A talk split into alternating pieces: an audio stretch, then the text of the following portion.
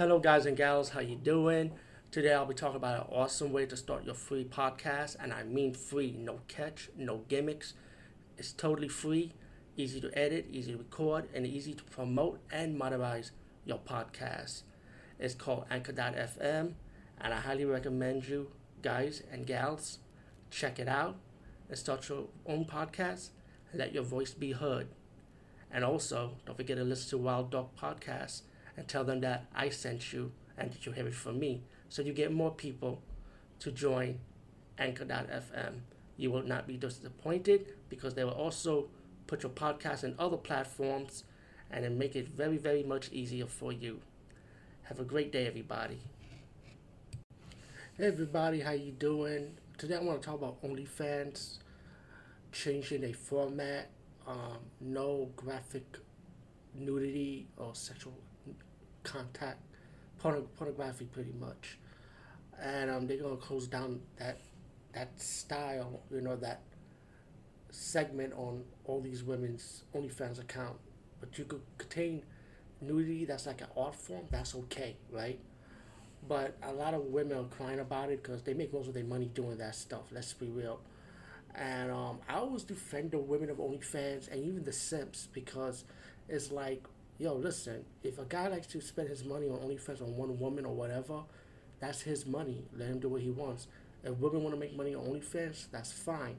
But at the same time, for the females, don't count that as your source of income. Make sure you get yourself a real job.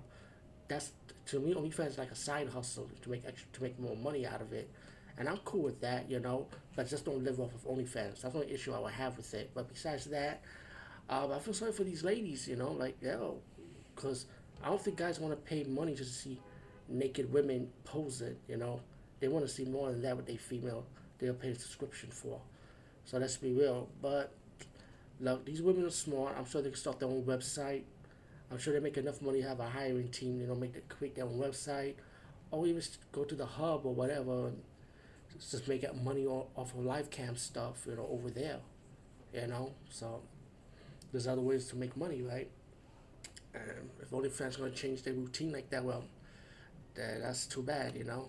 But um, I wish them luck. As for the guys, you know, if you if you like these women, you still want to support them, go ahead, man. Don't listen to the other guys calling you a simp, you know.